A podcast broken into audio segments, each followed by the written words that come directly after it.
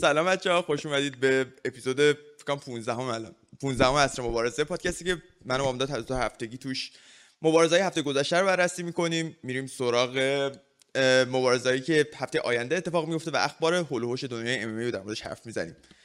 این هفته, هفته پیش واسه اینکه مبارزه نبود ما پادکست رو ضبط نکردیم ولی باید یه مبارزه رو بهش بپردازیم که دو هفته پیش اتفاق افتاد توی رده وزنی بنتام بین قهرمان سابق این رده وزنی کودی گاربرند و راب فانت یکی از fighter های جوونی که از یکی از تیم‌های در حال رشد تیمی که کلوین کیتار توش توش هست داره میاد بالا. گذشته عجیب غریبی داشته ولی تو چند وقت اخیر تو یکی دو سال اخیر پیشرفت خیلی زیادی کرده و تو این مبارزه تقریبا واسه اولین بار وارد top 5 رده وزنی bantamweight داشت می‌شد. و در مقابل یکی از قهرمانهای سابق این رده وزنی کودی گاربرند که بعد از برد قبلیش در مقابل رافال آسانساو دوباره به نظر میومد داره پیشرفت می‌کنه قرار گرفت و خیلی پیش بینی می‌کردن که کودی مبارزه رو می‌بره. ولی در نهایت دیدیم که راب فانت با رأی داورا تونست کودی گاربرند رو شکست بده و به نظر من یکی از بهترین performance های تاریخ مبارزاتش رو داشته باشه. نظر در مورد مبارزه چی بود؟ بامداد. آره خیلی فانت عملکرد عالی داشت به نسبت. من خودم فکر کردم کودی بتونه شکستش بده. امیدوار بودم که کودی دوباره بتونه دوباره برگرده به اون سطح بالایی که داشت قبل از دوتا مبارزش با تی جی دیلاشا. ولی خب نمی‌دونم راب فاند خیلی تندتر از تندتر بود اون شب از کودی یا کودی خیلی کند شده. من پیش بینی نمی‌کردم کودی انقدر کند باشه. یعنی هم خسته شده بود هم خبری از اون جاخالی دادن های همیشگی و معروفش نبود. با اینکه اشتباهی گذشتش رو تکرار نکرد ولی یه جورایی نشون داد به بقیه که جدا از اون اشتباهایی که قبلا انجام داده نقطه ضعف دیگه هم داره. و نمی‌دونم چی بگم. واقعا میگم برای من غیر قابل پیش بینی بود که این شکلی به بازه حاجی اصلا این مقایسه این کودی با کودی که در مقابل دامینیک کروز قرار گرفت کار عجیب غریبیه. یعنی کودی گاربرند نکتهش تو بنتام سرعتش بود اصلا. سرعت و فوتورکش بود. جفت چیزا رو انگار از دست داده تو این بازی زمانی از دی... تی جی تا الان. خیلی عجیبه پس رفت بس سنی هم نداره. 29 سال سنشه. آره عجیبه واقعا. نمی‌دونم حالا واقعا مشکل از کجاست ولی یه مسئله داره دیگه. یعنی نشون داد توی مبارزه که خیلی سرعتش مثل قدیم نیست. نمی‌تونیم بگیم اونقدر مبارزه سری و خوبیه. واسه همین یه خورده نمی‌دونم من خودم شوکه شدم. مثلا, مثلا انتظار داشتم که ناکاوت بشه ولی انتظار داشتم این شکلی به بازه هیچ حرفی واسه گفتن نبود و از اون دیسیژن ها بود که یه ذره سخت بود نگاه کردنش دیگه. آره. میگم من خودم همیشه دوست داشتم که کودی بتونه برگرده دوباره به اون سطح. و شاید پیش خودم قبل از این مبارزه فکر کردم که شاید حتی بتونه از اونم بهتر بشه. با توجه به همین سنش که خودت اشاره کردی. ولی خب ورزش بیرحمیه دیگه. واقعا.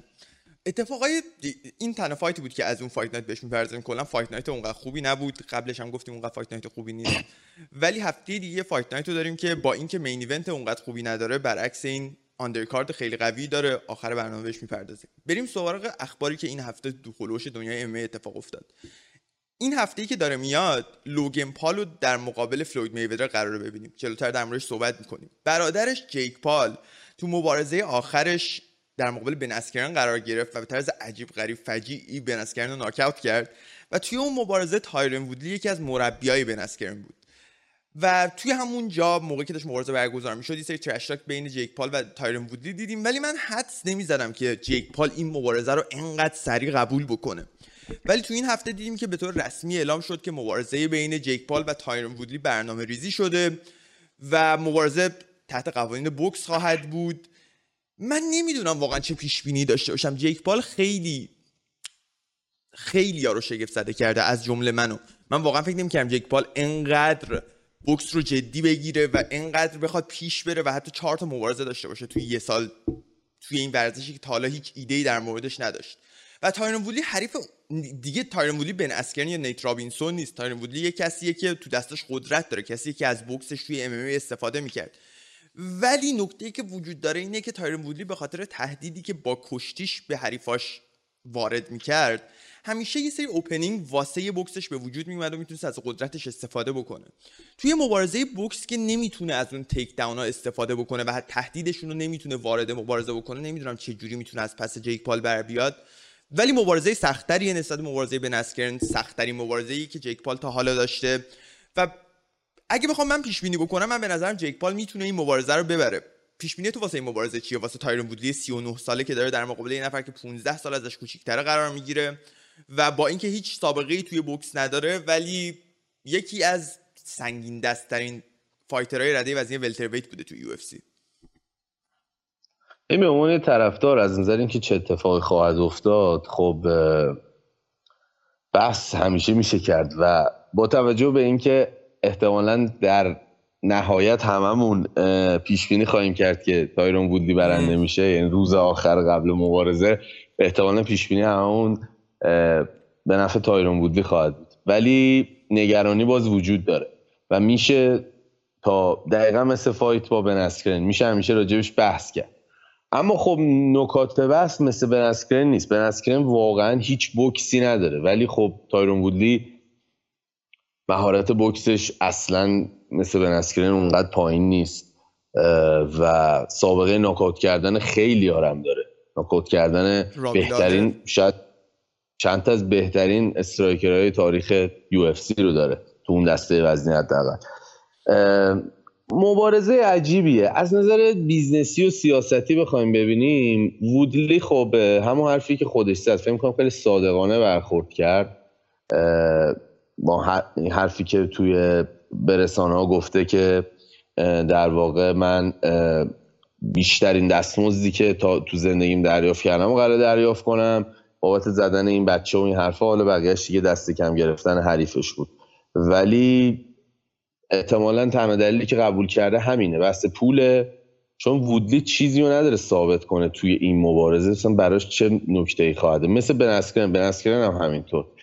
هیچ امتیاز خاصی نداره. صرفا آره تو حافظه کوتاه مدت ما میمونه که یکی این جیک پالو خفه کرد و احتمالا وودلی رو خیلی دوست خواهیم داشت تا مدتی. ولی خیلی میراسش تحت تاثیر قرار نمی‌گیره. کسی بهش بعدا افتخار نمی‌کنه خب میراث هم خیلی برای این مبارزه مهمه طبیعتا. پس صد درصد به خاطر پوله. ولی اونور جیک پال خیلی بحثش فرق می‌کنه. من فکر می‌کنم انگیزه خیلی بیشتری داره. اصلا منظورم این نیست که جیک پال موفق خواهد بودا. ولی اگه بخوایم سبک سنگین کنیم که چی به دست خواهد آورد موفق بشه و اگه ببازه چی از دست خواهد داد تو هر دو طرف این ترازو وزنه های سنگین تری داره نسبت به وودلی. وودلی به هر حال یه ورزشکاریه که نزدیک بازنشستگیشه. میگم شرایطی یه مقدار شبیه به بنسکرن داره. ولی جیک پاول اگر تو تصور کن بتونه وودلی رو شکست بده. جدا شکست دادن بتونه ناکاوتش کنه توی رینگ بوکس. خیلی دیگه داشتی. ما ام ببوسیم بتونیم کنار قشنگ پادکست باید ببندیم. نه اصلا می‌تونی تصور کنی چه بلایی سرمون میاد؟ بعد دیگه دیگه نمیشه اینو خفه کرد. آره دیگه برای همه کوری می‌خونه. و اگر و اگر کانر مگرگور جلوی داستین پوریر ببازه و حالا در آینده آره. اتفاقاتی آره. بیفته شاید این دوتا به هم بخورن. حاجی این مبارزه رو ببره خیلی جالبه. امکان داره. من, من این مبارزه رو ببره مبارزه بعدیش با کانر در این حد. ممکنه هر چیزی الان دیگه هر چیزی ممکنه. چون اگه تو به من 6 ماه پیش می‌گفتی جیک پال 6 ماه دیگه قرار می‌ذاره با یکی از قهرمانای سابق یو و یکی از ببین من طرفدار وودلی نیستم فکر نمی کنم کسی طرفدار وودلی باشه. ولی ولی یکی از بهترین چمپیونای ولترویت یعنی تاریخ این دسته وزنیه. یعنی بعد از GSP مسلما یکی از بهترین ها حالا عثمان به کنار. عثمان الان active ـه راجع بهش حرف نمی‌زنیم. ولی اصلا نمیشه. یعنی مثلا 6 ماه پیش بودی جیک پال با این fight می‌کنم گفتم برو بابا این پرستیژ این ورزشکار. کارهایی که کرده در واقع اصلا قابل مقایسه نیست. و ولی خب این عجیبه راجع به جیک پال دیگه. یعنی تونسته یک تا یه جایی همینجوری واسه خودش توجه بخره که هر اتفاقی ممکنه الان به راحتی داره با یکی از کسی که کی وودی فکر کنم تا دو سال پیش قهرمان بود. قهرمان یو اف سی بود. از اوجش نگذشته اصلا. این خودش خیلی نکته مهمه. حالا درسته که چهار تا مبارزه اخیرش رو باخته باخته بدی هم واقعا داشت مخصوصا باخت آخر. یعنی از هم... آره از همون کمربندی که به عثمان داد خیلی فجیح و فجیح و فجیحتر هی چهار تا رو پشت سر هم باخته و اینم خب میگم نگرانی های وجود داره واسه ما طرفدارای ام ای واسه این مسابقه. ولی خب باید یه دقیقه اگه بیایم بیرون ببینیم باید واقعا نمی‌خوام بگم باید تحسین کرد باید توجه کرد به این مسئله که چجور یه بچه یوتیوبر یه نوجوون یا جوون یوتیوبر تونسته با حالا تمرین و کار سخت طبیعتا نمیشه اینا رو زیر سوال برد. ولی با در کنار اینا با توجه جلب کردن و بددهنی و یه سری تاکتیک های کانر مگرگوری این شکلی حالا تو قالب خودش بتونه انقدر واسه خودش موفقیت به مقام بیاره. این واقعا عجیبه. یه توی همچین دوره زندگی می‌کنیم دیگه. حاجی فلوید فرد پس فردا با لوگن پال مسابقه داره. یه سری مصاحبه انجام داده با لوک تامس و براین کمپل مورنینگ کامبت. یه مصاحبه کرده. اینقدر خنده داره. و قشنگ اینجوریه که رسما میگه. پول مفت خرم مگه بذارم کنار. میگه پول اگه اندازه منی پکی هم به من پول ندن یارو داره 50 میلیون دلار به من پول میده که برم یه بچه یوتیوبر رو بگیرم کتک بزنم. اصلا مهم نیست وزنش چقدر از من بزرگتره. من از 40 سال الان دارم بوکس می‌کنم. یارو 10 سال دیگه هم بیاد با من fight کنه من باز دوباره تو چشم هم زدن قبول می‌کنم. خیلی اعتماد به نفس فلوید باحاله. وقتی توی ورزشی داری کار می‌کنی که انقدر روش داری. فلوید به نظر تو راند چندم جلوتر دارم صحبت کنیم راستی اتفاق دیگه جالبی که افتاد این بود که جیک پال قبل از اینکه با وودلی قراردادش اتمام به یعنی سفت و سخت تموم بشه به نظر میاد با مایکل بیسپینگ یه مبارزه رو پیشنهاد داده بود و مایکل بیسپینگ به خاطر قراردادی که با ESPN و UFC داره واسه گویندگی نتونست قبول بکنه اون قرارداد رو. اگه این مبارزه بین جیک پال و بیسپینگ بود به نظرت نزدیکتر می‌شد مبارزه یا اینکه وودلی و جیک پال؟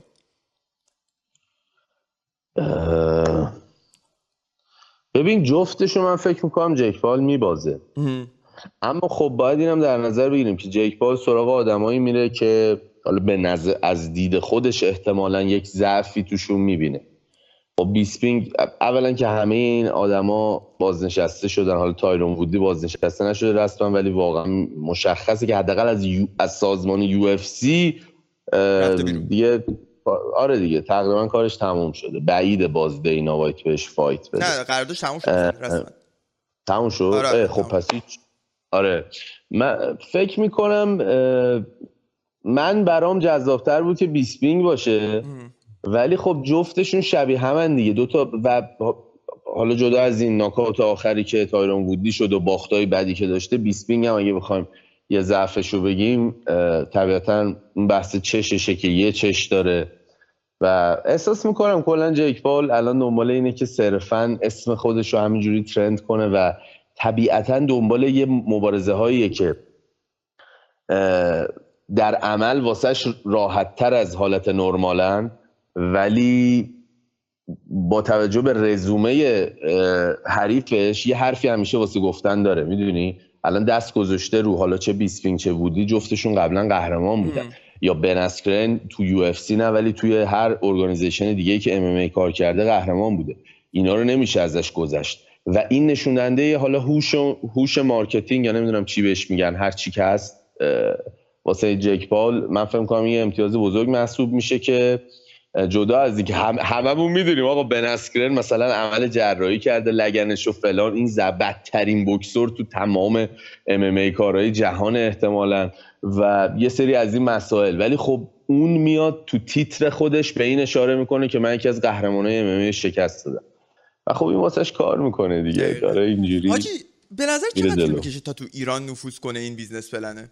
یعنی اصلا بعید نیست. اصلا هم چیز عجیب غریبی نیست که فکر کنیم مثلا دو سال دیگه یه سری سلبریتی ایرانی میان بوکس می‌کنن واسه این که بتونن یه پولی در پول گنده در بیان از کنارش. الان فکر کن مثلا من و تو بریم یه باشگاهی که یه دونه رینگ بوکس داره رو رزرو کنیم خب؟ بعد مثلا دو تا آرتیست نسبتا شناخته شده بیان با هم دیگه بوکس بکنن. بی... چی آنلاین تیکت بفروشیم. مثل پیپر ویو مثلا یه سایت بزنیم. تیکت بفروشیم.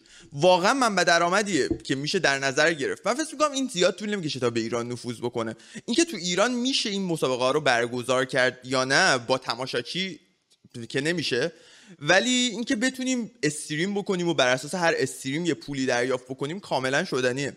اگه یه نفر خواست این کارو بکنه واسه گویندگی به ما بگین. چیز بریم سراغ خبر بعدی. هفته گذشته یه اتفاق باحالی افتاد. دیگو سانچز و جاش فابیا ما خیلی در موردشون صحبت کردیم که جاش فابیا یه کلاشیه که از ساده بود ساده لوح بودن دیگو سانچز سو استفاده کرد و داره از این فرصت استفاده می‌کنه تا برند خودش رو قوی تر بکنه واسه مدرسه خودش یه شاگرد بگیره و یه پول در بیاره خلاص یه بچاپه دیگو سانچزو دیگو سانچز یه عمویی داشت که عموش خیلی از قدیم توی مسابقه ببینی خیلی خودش بهش چیز داشت. اسمش احترام میذاشت و خیلی واسش مهم بود که اموش چی فکر می‌کنه. اموش هم از این آدما بود که از این پیرمرد لاتورا بود که مثلا عشق می‌کرد مثلا دیگو سانچز فایتر و این چیزا. بعد به نظر میاد اموش و وکیلش دو نفر اصلی بودن که دست به دست هم دادن و تونستن جاش فابیا رو از دیگو سانچز جدا بکنن و بهش بالاخره بفهمونن که این آدم داره سرت کلاه می‌ذاره و اصلا نفع تو توی ذهنش نیست. مثلا از اونجا شروع شد که دیگو سانچز یه اونلی فن زده بود. اونلی فنز یه پلتفرمیه که ملت می‌گیرن مثلا نوداشون رو توش به اشتراک می‌ذارن و ملت پول میدن و نودا رو می‌بینن. خب؟ جاش فابیان می‌گرفت. دوربین مخفی طور مثلا از دیگو سانچز در حین تمرین کردن به زور می‌گفت لخت تمرین کن مثلا توی یه دریاچه ای فیلم می‌گرفت میذاش اونجا پول در می آورد و دیگو سانچز این هفته بعد از اینکه رابطش قطع شد اومده گفته من از, از اون فیلم ها ایده ای نداشتم. نمی‌دونستم این فیلم ها رو داره می‌ذاره اصلا این اونلی فنزه واسه من نیست. یه گندایی در اومد. و به نظر میومد که وقتی توی موقعیت قرار می‌گیری یعنی اون کسی که تا الان داشتی میچاپیدیش می‌فهمه که داشته چاپیده می‌شده اصولا باید یه مقدار ساکت باشی بری کنار دیگه. ولی جاش فابیا این کارو نکرد. شروع کرد به یه تور مصاحبه برگزار کردن. و توی مصاحبه شروع کرد گفتن این موضوع که دیگو سانچز الکلی معتاد قرص بایسکشوال و توی زندگی شخصیش مشکلات شخصی زندگی متأهلیش رو پاشید توی مصاحبه و شروع کرد به خراب کردن چهره دیگو سانچز و دیگو سانچز توی حرکت به نظر من محترمانه هیچی نگفت و فقط یه دونه پست گذاشت رو اینستاگرام و توییترش گفتش که من احترام می‌ذارم به این آدمی که انقدر من بدی کرده و نمی‌خوام جوابش رو اصلا بدم. و یه اتفاق باحالی هم افتاد. جاش فابیا یه سری سند از یه سری اتفاق خیلی شخصی از زندگی دیگو سانچز رو واسه media های مختلف MMA فرستاده. و به نظر میاد یکی از اون media ها page یوتیوب چیل سانن بوده. چیل سانن یه کاری کرد. اون خبر شخصی که ارسال کرده بود رو توی page ش قرار نداد. یه پست سریع گذاشت توی یوتیوبش گفتش که اگه هر شبکه خبری مربوط به MMA این خبر رو پخش بکنه با من طرفه و یه کاری می‌کنم که هیچ وقت دیگه هیچ فایتری باهاش نه مصاحبه بکنه نه هیچ خبری رو به دستش برسونه. معلوم نیست این خبر چی بوده ولی چیلسانن یه حرکت عجیب غریب تو حمایت از دیگو سانچز کرد.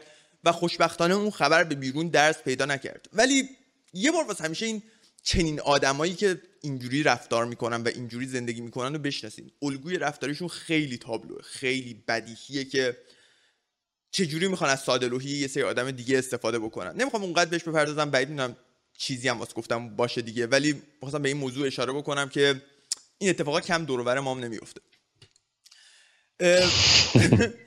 اپیزود اول Ultimate Fighter یه برنامه ایه بریم سراغ خبر بعدی. اینو نمی‌خوای چیزی بگی می‌خوای چیزی بگی در مورد جاش فابیا و دیگو سانچز. نه چیز خاصی نمیمونه Ultimate Fighter یه برنامه ایه که من به شخصه خیلی دوستش دارم ولی یه مدت بود مثلا حدود دو سال پیش یه مقدار تکراری شده بود. واسه اینکه هر سال هر سال مثلا دو تا season میومد انقدر پشت سر هم بود. دیگه شوق اولیه رو از دست داده بودم من واسه دیدنش. ولی بعد از اینکه دو سال off بود برنامه بالاخره دینا وایت دوباره برنامه Ultimate Fighter رو زنده کرد و از قهرمان رده وزنی featherweight و نفر بعدی که واسه کمربند قهرمانی مبارزه می‌کنه یعنی ولکانوفسکی و برایان اورتگا استفاده کرد تا این season Ultimate Fighter رو به وجود بیاره. یه توضیح در مورد برنامه بدم اگه برنامه رو ندیدین. Ultimate Fighter یه reality show مثل مثلا Keeping Up with the Kardashians هست. اینجوریه که می‌گیرن مثال بدی نه یه تعدادی fighter رو که فکر کنم 12 تا واسه این شو رو میارن 12 میشه 16 تا fighter ه. میارن توی خونه قرار میدن و این fighter ا با دو تا تیمی که دارن به دو تا تیم تقسیم میشن. یه تیم ولکانوفسکی یه تیم اورتگا. تمرین می‌کنن با این fighter ها و تیمشون و در مقابل هم قرار می‌گیرن. یه تورنمنتی شکل می‌گیره و در نهایت دو تا قهرمان توی این season واسه رده وزنی bantamweight و middleweight از دوتا تیم در میاد. و یه شو در انتها برگزار میشه که به نظر میاد توش ولکانوفسکی و اورتگا در مقابل هم قرار می‌گیرن و fighter های دیگه دو تا تیم هم در مقابل هم قرار می‌گیرن چه برنده ها چه بازنده ها و فینالش هم اونجا برگزار میشه. اپیزود اولش این هفته اومد بیرون و دیدیم که fighter های خیلی خوبی چه تو رده وزنی middleweight چه تو رده وزنی bantamweight توی این شو حضور دارن و اولین مبارزه هم برگزار شد. نظرت کلا در مورد التیمیت فایتر چیه؟ دوست داشتی؟ این اپیزود دیدی؟ دوست داشتی؟ چطور بوده نظرت؟ ببین دیدم اپیزودو.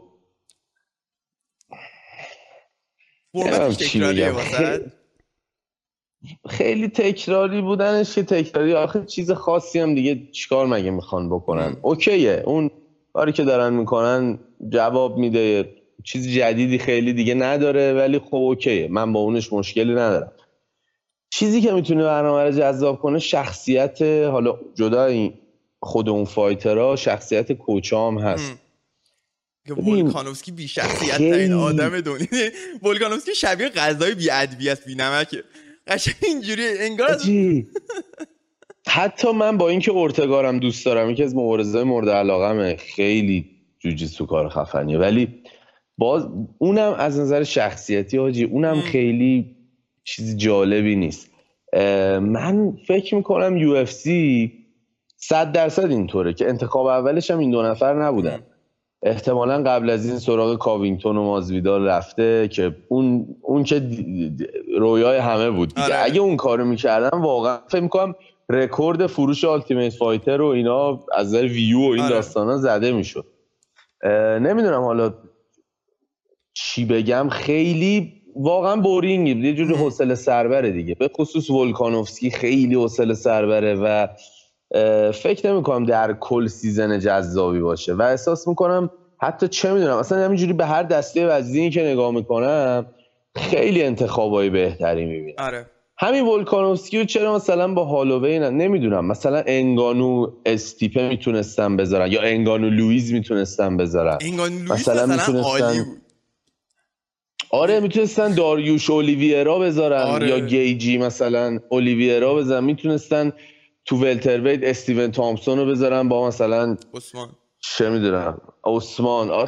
اصن هزار تا option دیگه هست. اصلا آخرین چیزی که اگه جلوی من تو لیست می‌کردن آخرین آره، گزینمون یا اورتگا بود یه جورایی. شاید واقعا یکی دو تا گزینه دیگه بعد از این باشه که بدترینه. خیلی آره، اپیزود اول که حداقل میشه گفت جذاب نبود و آره. مبارزه مبارزه شون هم بد نبود. معمولی بود. بحث پولم هست بعد یه چیزی از این اولین التیمیت فایتر یکی از ESPN داره پخش میشه از شبکه اصلی ESPN داره پخش میشه. خیلی معرفی بدیه منم اسم کنم واسه شخصیت همین دو نفر. این خیلی می‌تونستم بهتر استفاده کنم. ولی بحث پول بود. مثلا کاوینگتون اوس... کاوینگتون ماسویدال سر پول ترکید. پول بیشتری. مسلما. آره مسلما. یه خورده باید او UFC خیلی وضعش خوبه نمی‌دونم. آره. بعد آخه طبیعتا revenue شو می‌گیره دیگه. تو ببین مازویدال و چیز مازویدال کاوینتون رو اگه میذاشتن یا میگم خیلی های دیگه اصلا تقریبا ده 20 option بهتر هست. ولی مازویدال کاوینتون که بهترین حالت بود اگه اینو میذاشتن تا کی این دیده می‌شد فروش می‌کرد؟ یعنی صحنه هاش می‌شد مثل صحنه های تیتو اورتیز و شمراک آره. یا مثلا رمپیج و لحظه رمپیج و دقیقا. لحظه های iconic ی درست می‌شد. این از اون Ultimate Fighter که فراموش می‌کنیم ما. آره مثلا نهایت برنده‌ش رو فراموش آره. میکن آره ممکنه تو Fighter چیزی جذابی در بیاد. اونو من هنوز نمی‌خوام رد کنم. ولی از نظر coach ا و اون تیم بندی ها خیلی نکته جالبی ندارن واقعا. حاجی یه چیزی بگم. دیگو سانچز توی Ultimate Fighter یک بود. باورت میشه؟ این Ultimate season 25 فکر کنم اگه اشتباه نکنم. کن. خب خیلیه بریم سراغ مبارزه هفته دیگه. اول از همه بریم سراغ میودر لوگن پال که در موردش صحبت کردیم. پیش بینیمون 100 درصد جفتمون که میودر می‌بره. راندو پیش بینی کن. چه راندی حدس می‌زنی؟ من فکر می‌کنم موقعی که لوگان پال خسته بشه. یعنی وای میسته بیشترش. مثل کانر تور پیش می‌بره. مسلما. آره آخه ببین بحث فیزیک لوگان پال خیلی بزرگه. خیلی گنده است هیکلش. خیلی. با دو برابر فلوید هست راحت. اصلا تعجبم. اول این بود که چرا این و حالا آخر می‌خوام به یه چیز دیگه اشاره کنم. ولی اگه معقول پیش بره مبارزه من فکر می‌کنم که 6 7 نهایت 8 دیگه تا رنده 8 بیشتر فکر نمی‌کنم لوگان پال بتونه جلو فلوید بوکس کنه و از نفس نیفته. وقتی هم که از نفس بیفته فلوید می‌تونه با یه خورده زور بیشتر بندازتش و چون هم اگزیبیشن احتمالا زود داور میاد وسط و کار تموم کنه. حالا می‌خوام یه چیز دیگه بگم. ما دیدیم که فلوید بعد از بازنشستگیش توی یکی از همین مسابقات غیر رسمی حالا شاید بشه بهش گفت در واقع یه نمایش خیلی افتضاحی داشتن با یه ژاپنی بود آره ژاپنی بود. آره. من احساس می‌کنم شاید یه اکتی دوباره ما ببینیم. یعنی یه چیزی شبیه به اون. نه اونقدر تابلو مسلما ولی با توجه به اینکه لوگان پال شخصیت سلبریتی توره و از این داستانا من قافلگیر نمیشم اگه دوباره یه نمایش زشتی مثل اون مبارزه. چون اون مبارزه رو که شک نداری که نمایش بود. اونو که آره تا یه حدی. شک دارم ولی میفهم چی میگی. آجی یارو می‌خورد زمین آره. اینجوری می‌کرد. یعنی جاهای آره. نامربوطی از خودش رو تکون می‌داد. هیچ کسی می... آره. خیلی بود. واقعا بد ادایی داشت در می آورد. ولی خب میگم لوگان پال یه خورده طبیعی تر می‌تونه. مثلا همون صحنه ای که دارن تمرین می‌کنن جلو پاولو کوستا آره. یه دونه میزن می‌دونی از این کارا بهتر می‌تونه بکنه. در نهایت با Showtime ه. من مثلا اونو Rizin داشت promote می‌کرد. اون تخمش هم نبود بگیره fix کنه. می‌دونی چی میگم؟ یعنی credit ی نداشت که بخواد خدشه دار بشه. ولی این Showtime ه. یعنی یارو مثلا تئوفیمو لوپزو داره چه می‌دونم بهترین fighter های دنیا رو داره می‌فهمی میگم؟ آره طبیعتا اینم دلیلی بر همین میشه که احتمالا همچین چیزی رو نمی‌بینیم. ولی دارم میگم با توجه به گذشتهش خیلی هم بعید نمی‌دونم. به هر حال یه مسابقه غیر رسمی خیلی هم واسه کسی مهم نیست. هم هم یادشون میره. همین الان مثلا بن اسکرن جیک پال همه یادشون رفته. آره. دیگه کسی راجبش صحبت نمی‌کنه. انقدر سریع داره میره جلو. به خصوص که بوکس هم داره جهان بوکس و اخبارش و کامیونیتیش جامعهش طرفداراش و اینا خیلی هممرز دارن میشن هی با جامعه ام ام رو همین حساب هر چقدر ام ام داغتره اونورم بحثا زودتر فراموش میشه. اصلا مرزشون داره چی میگن کمرنگ و کمرنگ تر میشه. بعد با قبول کن که لوگن پال و جیک پال دوباره شوری رو به بوکس برگردوندن.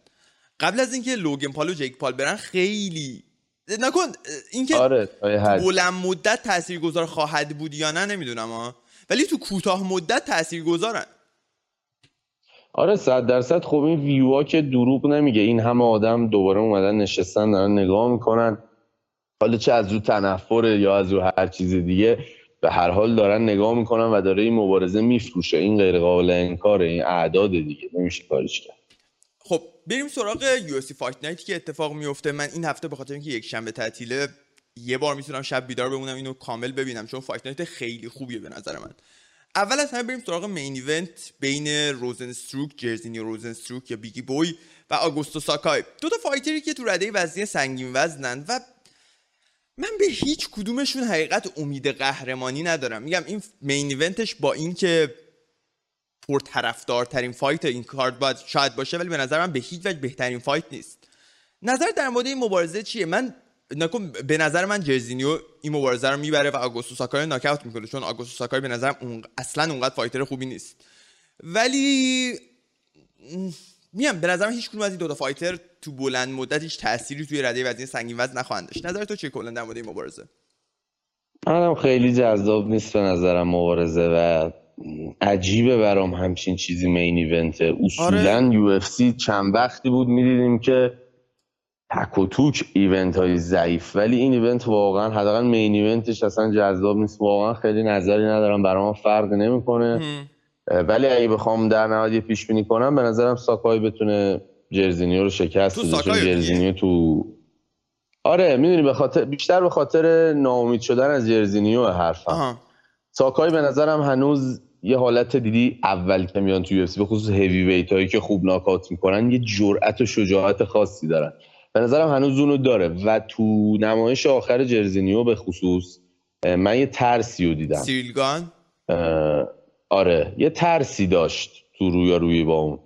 و فکر می‌کنم این کار دستش بده و احتمالا به ناکاوت بشه. حالا باز بستگی داره اتفاق دیگه. این main event بین دو تا از معروف ترین fighter هایی که تو این کارد هستن ولی بقیه کارت خیلی fight های خوبی توش هست. نه co-main event هم اونقدر fight خوبی نیست به نظر من بین مارسین تیبورا و والت هریس هیچ کدومشون اونقدر هیوی خوبی نیستن. ولی اگه بیایم پایینتر یه fighter ایی مثل رومن دولیدزه روی این کارد است ولی می‌خوام fight ی که برم سراغش fight ی بین مکوان امیرخانی و کاموئلا کرک. مکوان امیرخانی با لقب Mr. Finland یکی از fighter های ایرانی تباره که مکوان هم مثل بنیل داریوش واسه غرب ایرانه. و کرد کسی که از ایران مهاجرت کرد به فنلاند و اونجا کشتی رو ادامه داد و بعد از اینکه عضو تیم ملی کشتی فنلاند شد تونست به موفقیت خیلی زیادی توی کشتی دست پیدا بکنه شروع کرد به تمرین کیک بوکسینگ عضو تیم SBG Ireland که کانر مکگرگور عضوشه شد و اونجا کانر چندین بار گفت که مکوان یکی از بهترین fighter هایی که توی تیمش حضور داره و تمرین می‌کنه. و موفقیت خیلی زیادی هم توی UFC تونست به دست بیاره. توی سال 2016 و 2000 از 2014 تا 2016 تونست سه تا fight پشت سر همو توی UFC ببره. در مقابل اندی اوگل که یکی از یکی از که اگه سریع ترین برد توی تاریخ UFC بود قبل از هورهه ماسویدال با 8 ثانیه. ماسیو فولن مایک ویلکینسون. ولی توی چند سال اخیر نسبتا افت داشته. خودش اگه هم افت نداشته باشه fighter های دیگه تونستن به سطح این برسونن خودشونو. و توی چهار تا مبارزه آخرش دو تا برد و دو تا باخت رو تجربه کرده. دو تا برد در مقابل کریس فیشگولد و دنی هنری و دو تا باخت در مقابل شین برگوس و ادسون باربوزا. این مبارزه در مقابل یه حریف خیلی راحت تر نسبت به ادسون باربوزا داره برگزار میشه. یه حریفی که این مبارزه اولین مبارزش تو UFC رو رقم می‌زنه و با اینکه پنج سال جوونتر از مکوان امیرخانیه ولی به همون اندازه تجربه داره. و تو سه تا مبارزه تو چهار تا مبارزه آخرش کمویلا کرک هم دو تا برد و دو تا باخت داشته. دو تا باختش در مقابل بیلی کارانتیلو و برونو سوزا بوده. دو تا fighter خوب. و دو تا بردش هم در مقابل دنیل سوین و گیلرم سانتوس بوده. دو تا بردی که باعث شد قهرمان featherweight رد... featherweight میگم lightweight رده وزنی رده وزنی مؤسسه LFA بشه. ریدم من. نظر در مورد این مبارزه چیه؟ مکوانو کلا دوست داری دنبال می‌کنی یا نه؟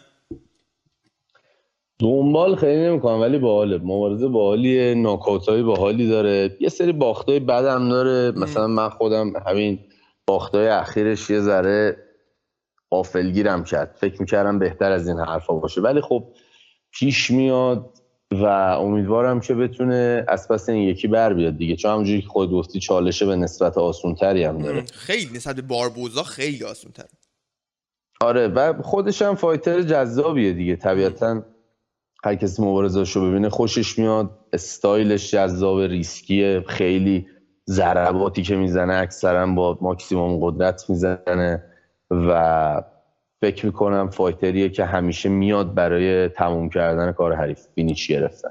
حاجی یکی از مشکلاتی که من اینه که مکوان عضو تیم SBG Ireland خب؟ همون تیم کانرینا SBG که کاوانا head coach شه کلا SBG Ireland به نظر من تیم خوبی نیست. یعنی ما به غیر از کانر یه fighter world class هم ازش دریافت نکردیم حتی. یه fighter نداشت که بخواد در سطح قهرمانی UFC مثلا مبارزه کنه. در سطح قهرمانی Bellator هم حتی یه نفر فقط جیمز گلگر رو داریم که هنوز نتونسته قهرمان بشه و باخت داشته تو Bellator. مثلا من یکی از افرادی که خیلی دوست دارم تیمشون رو عوض کنن مثلا توی تیمی مثل ای تمرین بکنم مکوان امیرخانیه ولی آدم وفاداری به تیمی که توش هست و بعد این مبارزه ببینیم که چه اتفاقی میفته یه مبارزه دیگه که می‌خوام در موردش صحبت بکنم و بعدش برنامه رو ببندیم. مبارزه سانتیاگو پانزینیبیو fighter 34 ساله آرژانتینی که بعد از اینکه یکی از طولانی ترین win streak های تاریخ رده وزنی welterweight و داشت همه فکر می‌کردن واس کمربند قهرمانی قراره مبارزه بکنه. ولی تو مبارزه آخرش به طرز عجیبی در مقابل لی جینگ لیانگ ناک‌اوت شد توی راند اول. این fighter با, با رکورد 27 برد و فقط چهار باخت. یکی از بهترین رکوردهای welterweight و داره. و از سال 2015 تا الان توی UFC یک دو هفت تا برد و فقط یه باخت داره که اون تو مبارزه آخرش بوده. و توصیه می‌کنم این مبارزه رو هم ببینیم. مبارزه جذابی خواهد بود. در مقابل میگل بایزا قرار می‌گیره. fighter جوونی که با رکورد ده برد و صفر باخت وارد این مبارزه میشه. و یکی از جذابترین فایترهای رده وزنی ولترویت خب من پیش اینه که میگل بایزا می‌بره ولی مبارزه خیلی جذابی خواهد بود. جفتشون استراکچر خیلی قویه. خب این بود اپیزود 15 همه اصر مبارزه. یه مقدار سریعتر جمع کردیمش. هفته دیگه در مورد رویداد بین ادسایان و وتوری که میاد مفصل حرف خواهیم زد. اونجا بس خیلی بیشتر خواهد بود. تا هفته دیگه میبینیتون خدا به چاکریم.